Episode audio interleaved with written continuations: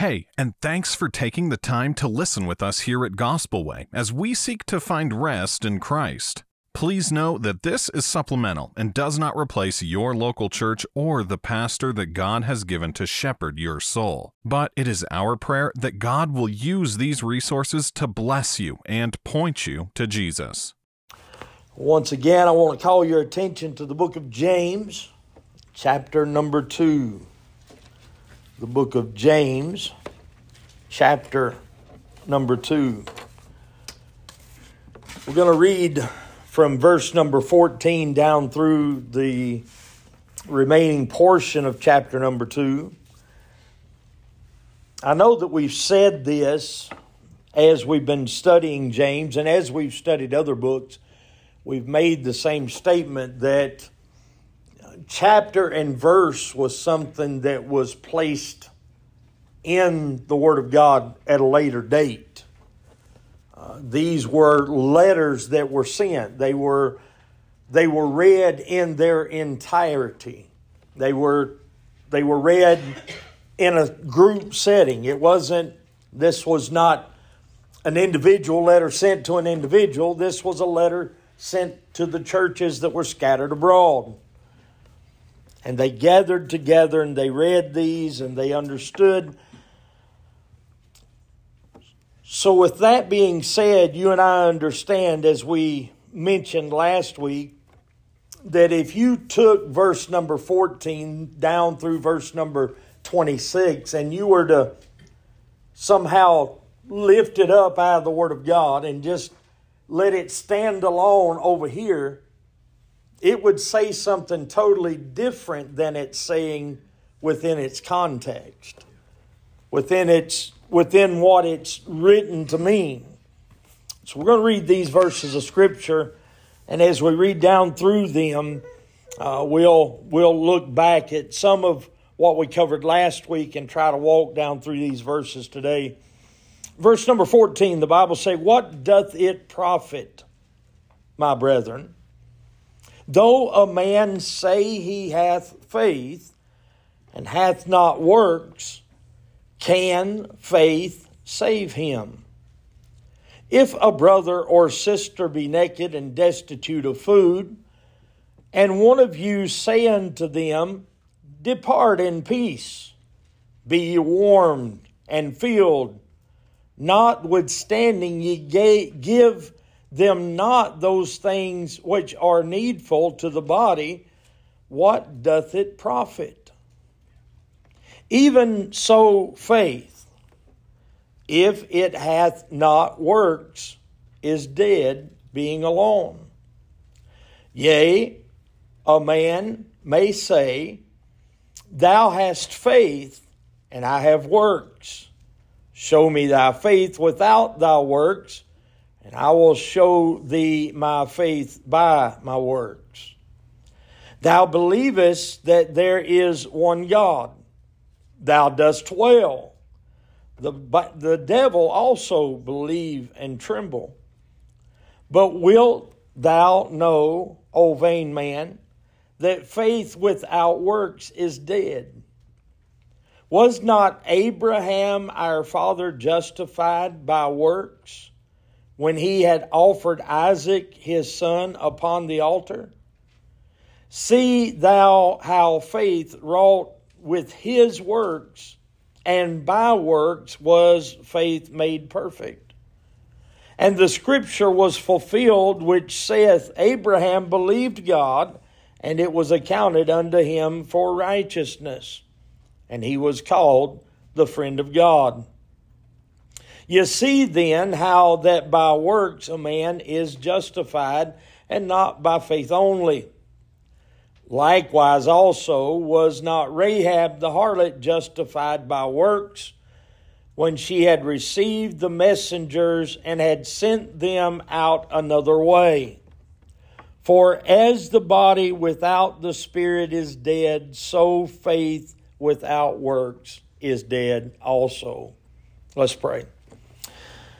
Father, we ask you this morning that you would give us clarity of thought in your word this morning. I pray that you would give us those things that you would have for us. I pray that you would speak to each and every heart. And Lord, help us to see the truths and the reality of these verses. For it's in Jesus' name we pray. Amen. I heard someone this week that gave an illustration, and I want to give you this illustration before beginning. Uh, the illustration was there was a young boy on the Titanic. This young boy had fallen overboard. When he fell overboard, there was a mother that was screaming and hollering, My sons fell overboard.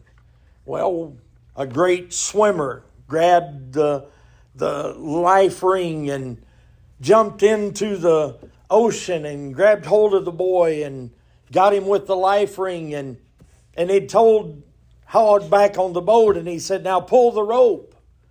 But there was nobody standing at the rope. If i were the kind of preacher that are in many pulpits this morning i would tell you that you need to be holding the rope But in reality, what I want to tell you this morning is God's always holding the rope. God's got it all under control. God's got the rope, and you and I don't need to help God. God can do the job. We need to love God and, and be obedient to Him, but love Him because He first loved us. As we come to this passage of Scripture, in verse number 14, James starts it out this way. He said, What doth it profit, my brethren? Though a man say he hath faith and hath not works, can faith save him? It's kind of interesting that he didn't say, Can that faith save him? He said, Can faith save him? I want to I want to kind of go back and look at some of what we talked about last week.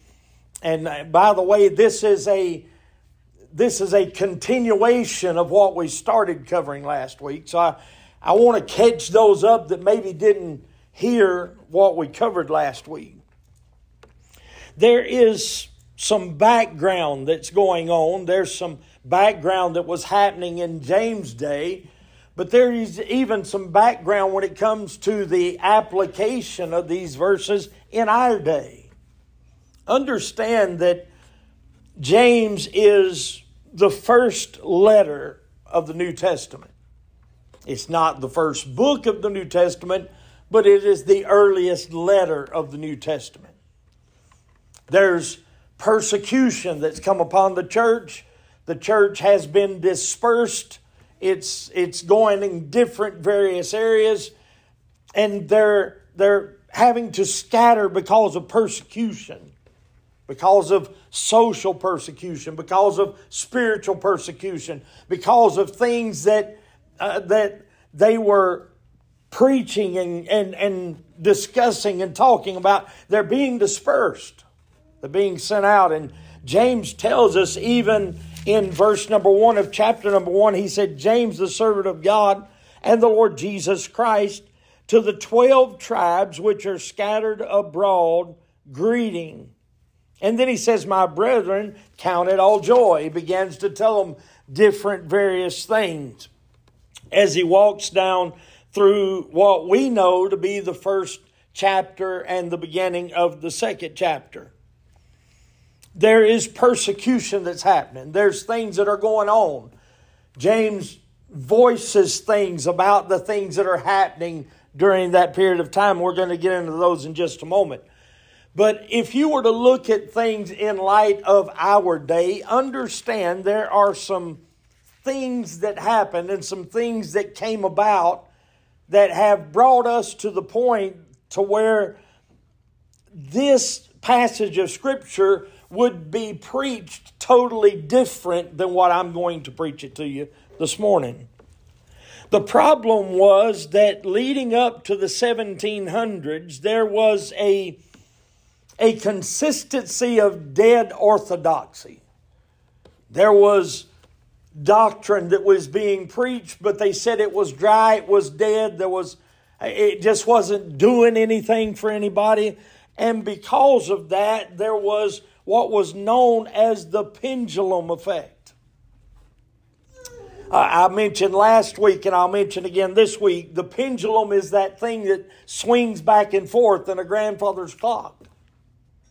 That thing that swings back and forth. If you've seen any, any hero movies where the, the sword's swinging back and forth and the, the, the villain has the victim tied to some log on a rope and this is swinging back and forth and it's getting closer and closer and the hero needs to come along and take them off the log before they get cut in half.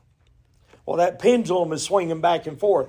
The pendulum effect that i'm talking about this morning is something that began back in the 1700s when there was dead dry orthodoxy and because of that, they wanted something different than that. And in order for them to get something different than that, they came up with this thing called revivalism. Revivalism had within it, uh, it had some phrases like no creed but Christ, no confession but the Bible. Well, we, if we were to be classified as any particular kind of Baptist church this morning, we would probably be classified as a confessional Baptist church. Why? Because we adhere to confessions. What confessions? Namely, the 1689 London Baptist Confession. What is that? That is a statement of faith, basically, that this is what we believe.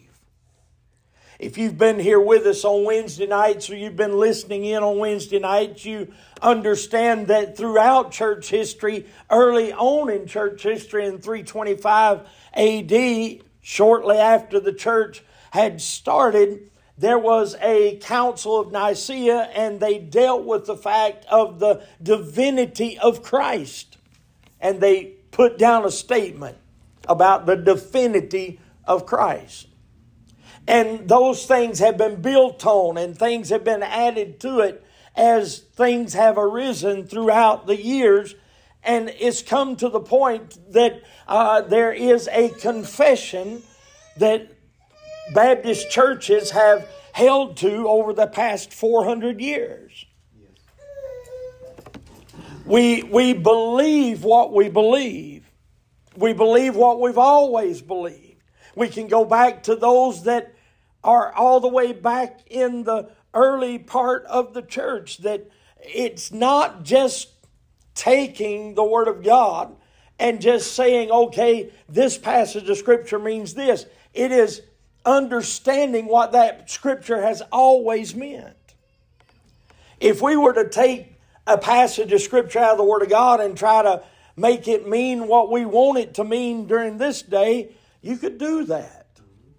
And that's being done in a lot of places. But if we adhere to the truth of the Word of God, then we're going to preach what we've always preached. What the Word of God meant when the Word of God was written to these people.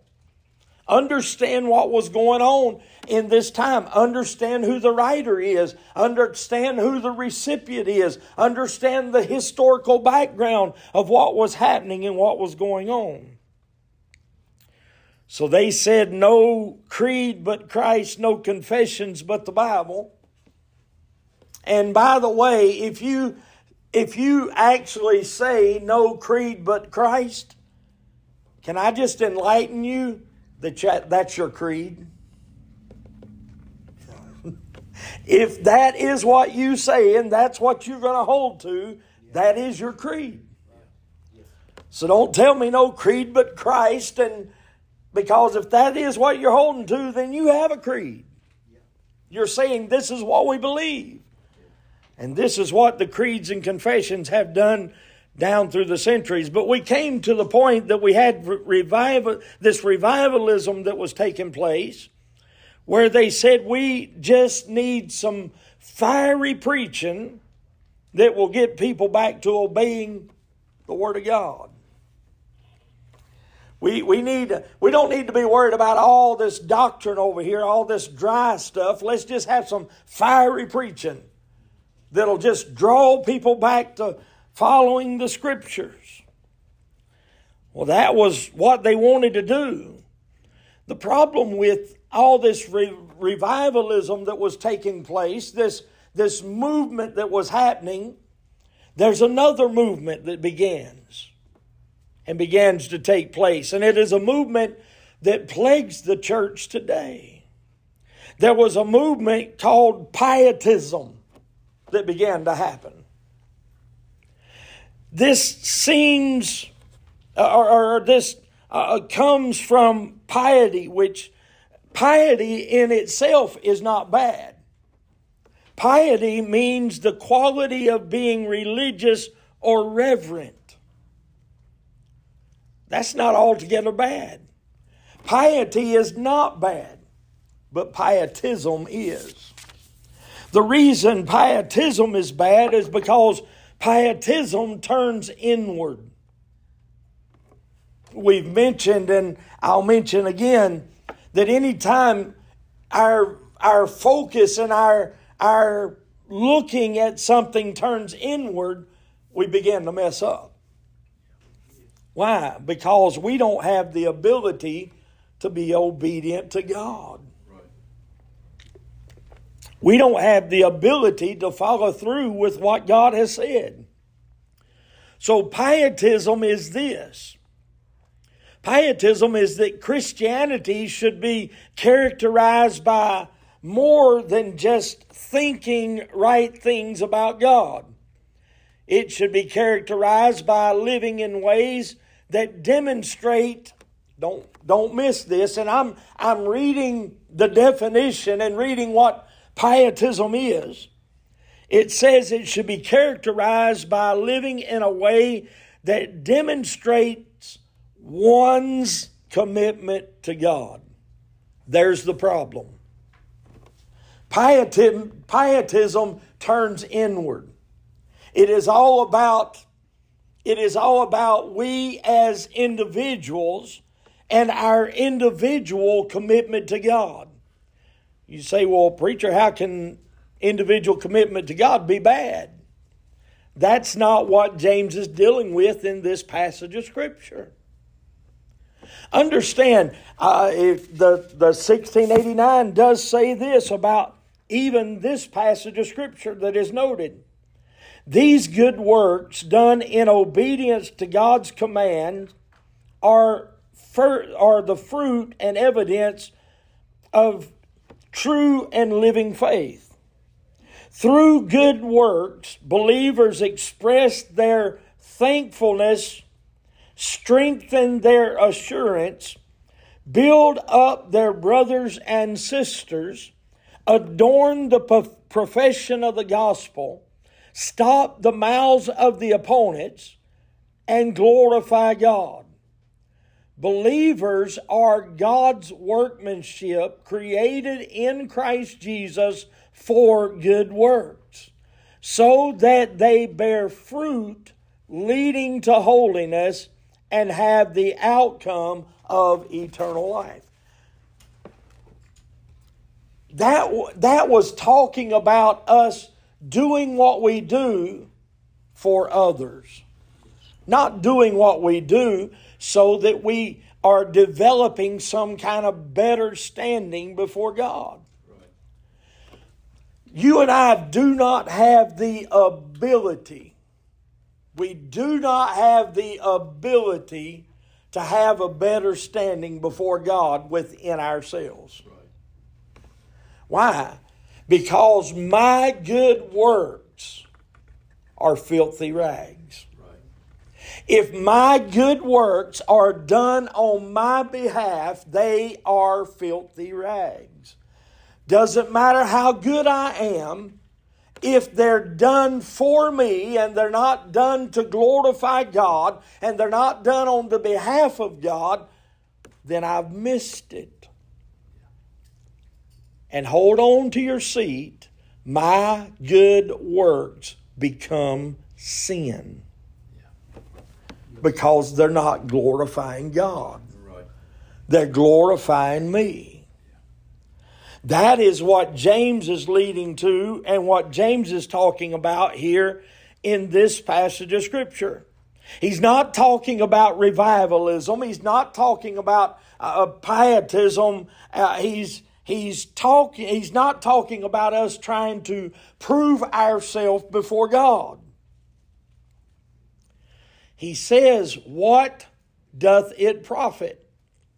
Don't miss, uh, don't, don't miss what I said in the very beginning that this is one entire letter.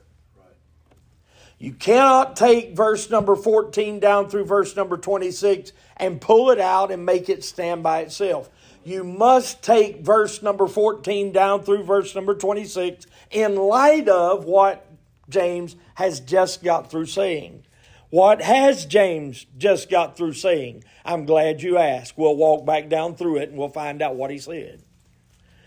Chapter number 1, verse number 2 through 4, he's talking about preservation under trials. He's talking about God preserving us in the midst of trials. In verse number 5 through verse number 8 of chapter number 1, he's talking about the promise that God gives us of wisdom. If any man lack wisdom, let him ask of God, who gives to all men liberally and upbraideth not. What is that real wisdom? We'll look at it as we get on through chapter number uh, 3 and verse number 17. But it says here in chapter 3 and verse 17, but the wisdom that is from above is first pure then peaceable and gentle and easy to be entreated, full of mercy and good fruits, without partiality and without hypocrisy. What has James just got through talking to people about in James chapter number 2 and verse number, uh, what is it, verse number uh, 7 down through verse number 13? He's talking about partiality and hypocrisy. He's telling us in verse number 9 and verse number through verse number 11 of chapter number 1 he's telling us about the secure future that is not a performance based future. You and I have a future with God that is not based upon our performance.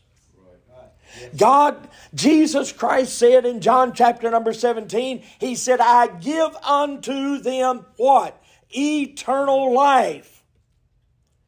He didn't stop there. He defined what that eternal life was. What is that eternal life? That eternal life is knowing God and knowing Christ. That's the eternal life that He gives us, that we might know God. He has secured a future for us. That future that He has secured for us is not based on our performance, it's based on Him revealing Himself to us. He tells us in verse number 12 of chapter number 1 that there's life to those who love him. Verse 13 through 18 of chapter number 1, the origin of temptation. Where does temptation come from? Temptation comes from within. If you want to look within, that's where our problems are. That's where our, our difficulty is. That's the reason James is not looking inside ourselves in verse number 14 down through verse number 26. Chapter 1, verse number 19 through 25, there's the liberty to walk in the law imperfectly. What, what is it that, what, what did the rich young ruler when he came to the Lord Jesus Christ and he said, Lord, what must I do to be saved. The emphasis was when the rich young ruler came to Christ, he asked him the question, What must I do to be saved? Well, the Lord said, If you want to know what you must do to be saved, I'll tell you. You've got to do this and do this and do this and do this. And he named out the law. The rich young ruler looked at the Lord Jesus Christ, and I can't even imagine the audacity that he had when he looked at Christ and he said, I've kept all of that from my youth. I've done all of that. Basically, he was telling God, well, if that's why it is, I've checked that box off. I got that one. So Jesus reaches over to the dial and he turns the heat up. He said, You got to keep all the law. And the, the rich young ruler said, I've, I've kept all of the law, I've done all of those things. So Jesus turns the heat up and said, Well, go and sell all you have and come follow me. What does the Bible tell us? That the rich young ruler walked away sorrowfully. Why? He wasn't, he wasn't willing to turn away from um, himself. He wasn't willing to give up himself. What was Christ doing when he was doing that? He was trying to get him to look at the only one that could do for him what he could not do for himself. Jesus was not telling him, keep the law to be saved. He was saying, if you want to know what you have to do, then you have to keep the law. If you want to know what's already done, look at me. What did he tell others? He said, I am the way, the truth, and the life. Any man that cometh unto the Father cometh by me. What did he tell others? He said, I he said, come in. Go in and out and find pasture. He told them who he was. Who did, what did he tell Martha and Mary? He said, I am the resurrection and the life. Though he were dead, yet shall he live. Jesus was pointing to himself. You and I know that we cannot keep the law, but James tells us that we can walk in that law imperfectly and have a right standing before God.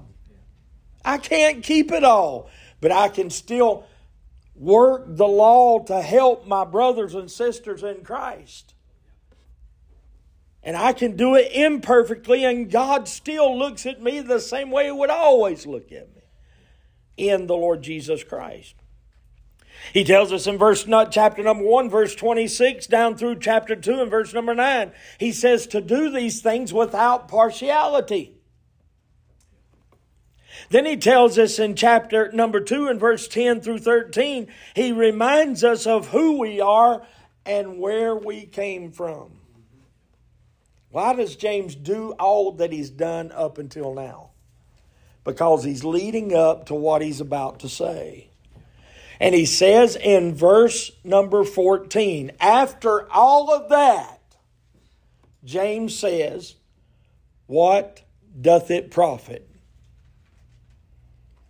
And then he says, My brethren. Don't miss that. He's talking to those who are saved. He's not talking to those that need to prove that they're saved. He's talking to those who are his brethren. He said, What does it profit, my brethren, though a man say he hath faith and hath not worked, can faith save him? Martin Luther made a statement. I told you this last week, but Martin Luther made a statement. He said, We are saved by faith alone. But our saving faith is not alone, it brings with it good works. Paul put it another way. He said, You're saved by grace through faith, that not of yourselves, it is the gift of God, not of works, lest any man should boast. And then he tells us later on in that same passage of Scripture that we are his workmanship, created in Christ Jesus unto good works. We are his workmanship. We are created in Christ Jesus unto good works. He asked this question. He said, Can this faith save? Or can faith save? He goes down through verse number 15. He said, If a brother or a sister. In fact, James, James makes this statement in verse number 14 What shall it profit, my brethren, Or what doth it profit, my brethren? Though a man say that he hath faith and hath not works, can faith save him? And then he said, I want to give you an example. This is basically what James was saying. He said, just let me give you an example. He said, if a brother or a sister be naked and destitute of daily food, and one of you say unto them, Depart in peace, be ye warmed and filled, notwithstanding ye gave them not those things which were needful to the body, what doth it profit? Did he not just say, What doth it profit? In verse number 14, he, he's asking the question again, What doth it profit? He said, If a brother or sister come in naked and destitute of food, and you look at them and you say, Go out, be warmed, be filled. I can't imagine. I can imagine the piety of someone or the, the pietism of someone and saying, I am I'm up here. Go out, be filled, be warm. Do you hear that kind of preaching today? You've got it. Yeah. You your best life now, you just go do it. James is talking about talking to these people collectively, and he said, what, what does it profit if you tell them to go out, but you've not given them anything to be warmed by? You've not given them anything to wear. You've not given them anything to eat.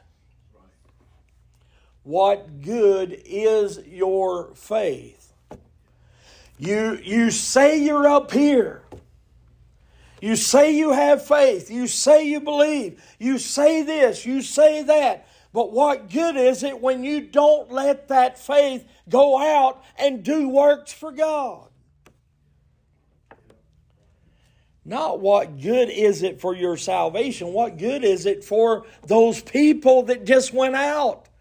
You told them go out and be warmed. How are they going to be warmed? You didn't give them anything to warm themselves by.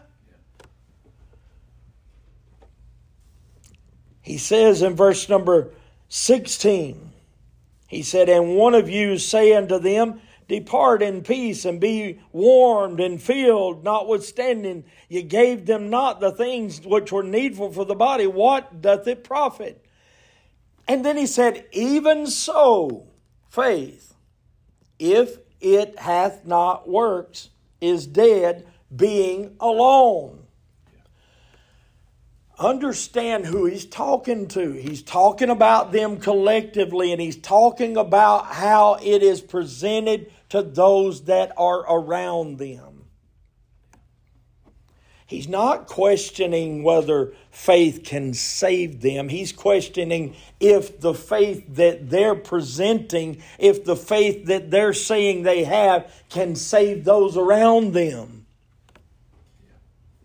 Look in verse number 18. He said, Yea, a man may say, Thou hast faith, and I have works. Show me thy faith without thy works, and I will show thee my faith by my works. It's a demonstration. It is not an, it's not an evidence. It's not an examination. It's a demonstration. He says in verse number 19, Thou believest that there is one God, thou dost well the devils also believe and tremble. He's telling them, he said, you can, you can sit here and say all you want to say. You can do all you want to do. Who's he talking to? He's talking to those same people that were just showing partiality. That were just trying to see what they could gain for themselves.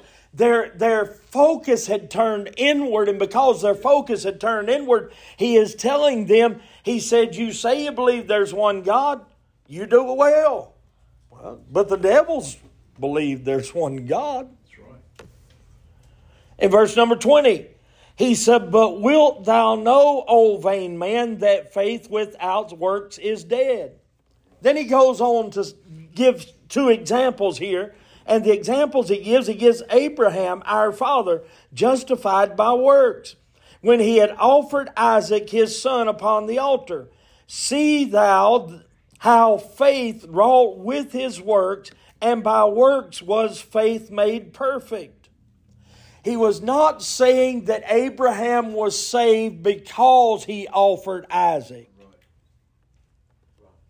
He tells us that even in the in the next scripture, he says, "And scripture was fulfilled, which saith, Abraham believed God, and it was imputed unto him for righteousness, and he was called the friend of God."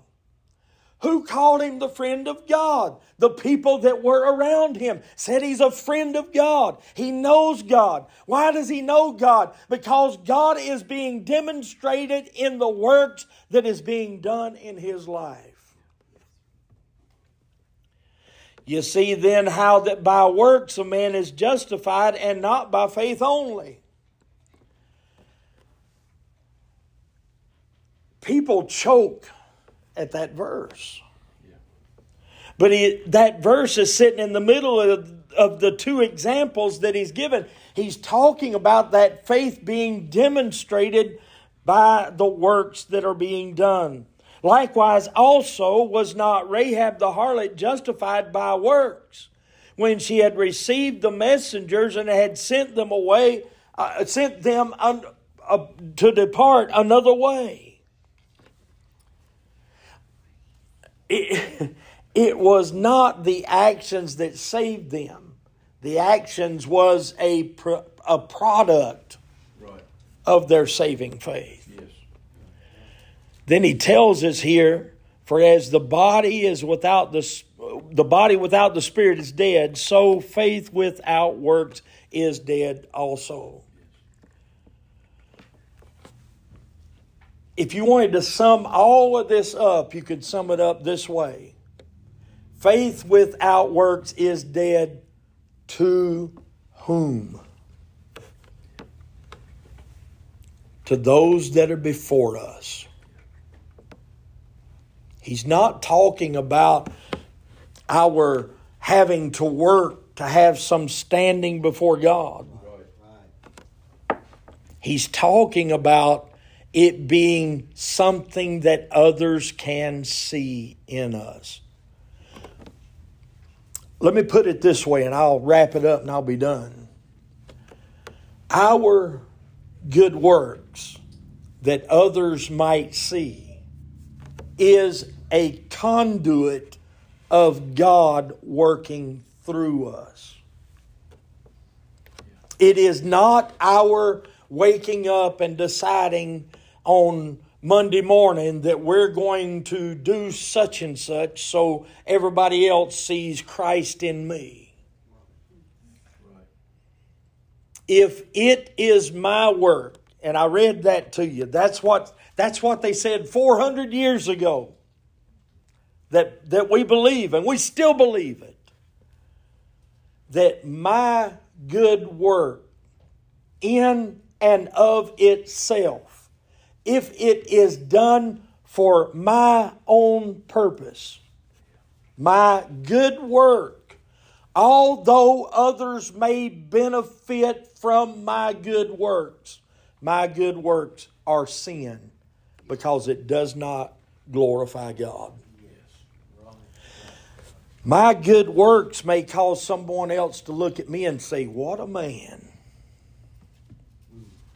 What a person! Where my good works should cause someone to look and say, What a God. That is when Christ is working through us. We don't do what we do in order to say we have some standing, to be able to to be able to be one of the religious ones in the church. And let's call on that brother to pray. Have you heard him pray? I heard somebody the other day, and I'll give you this illustration, I'll be done. My wife and I went out to eat somewhere, and there was a gentleman and his family that were sitting behind us. They got their food, and it was a, a buffet style thing, and they got their food and they sat back down at their table. And he said, Let's let's give thanks. And he gave genuine thanks. He, it, it wasn't it wasn't some some mimicked prayer. He genuinely said thank you. And you could you could sense the genuineness in his thankfulness. He said thank you.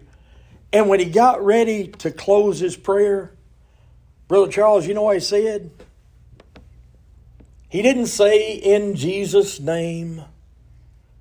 He just said bye. Mm-hmm. He didn't have all the, the formalities of praying, but he was talking to somebody. And he was being thankful. You say, what's that got to do with anything? Folks, it's that genuineness. It's that it, it, it's not it's not praying because we know how to pray, but it's talking to God. He's our Father. I mean, when when I talk to my children on the phone, when I talk to my wife on the phone, the last thing I do before I hang up is say, "I love you." Have we ever thought about at the end of prayer and saying, I love you because you first loved me? What I'm trying to say is this it's not a piety, it's not a self righteousness, it's not an inwardness, but it's letting God work through you the work that you cannot do where God, in His work through us, can win others to Himself. Let's pray.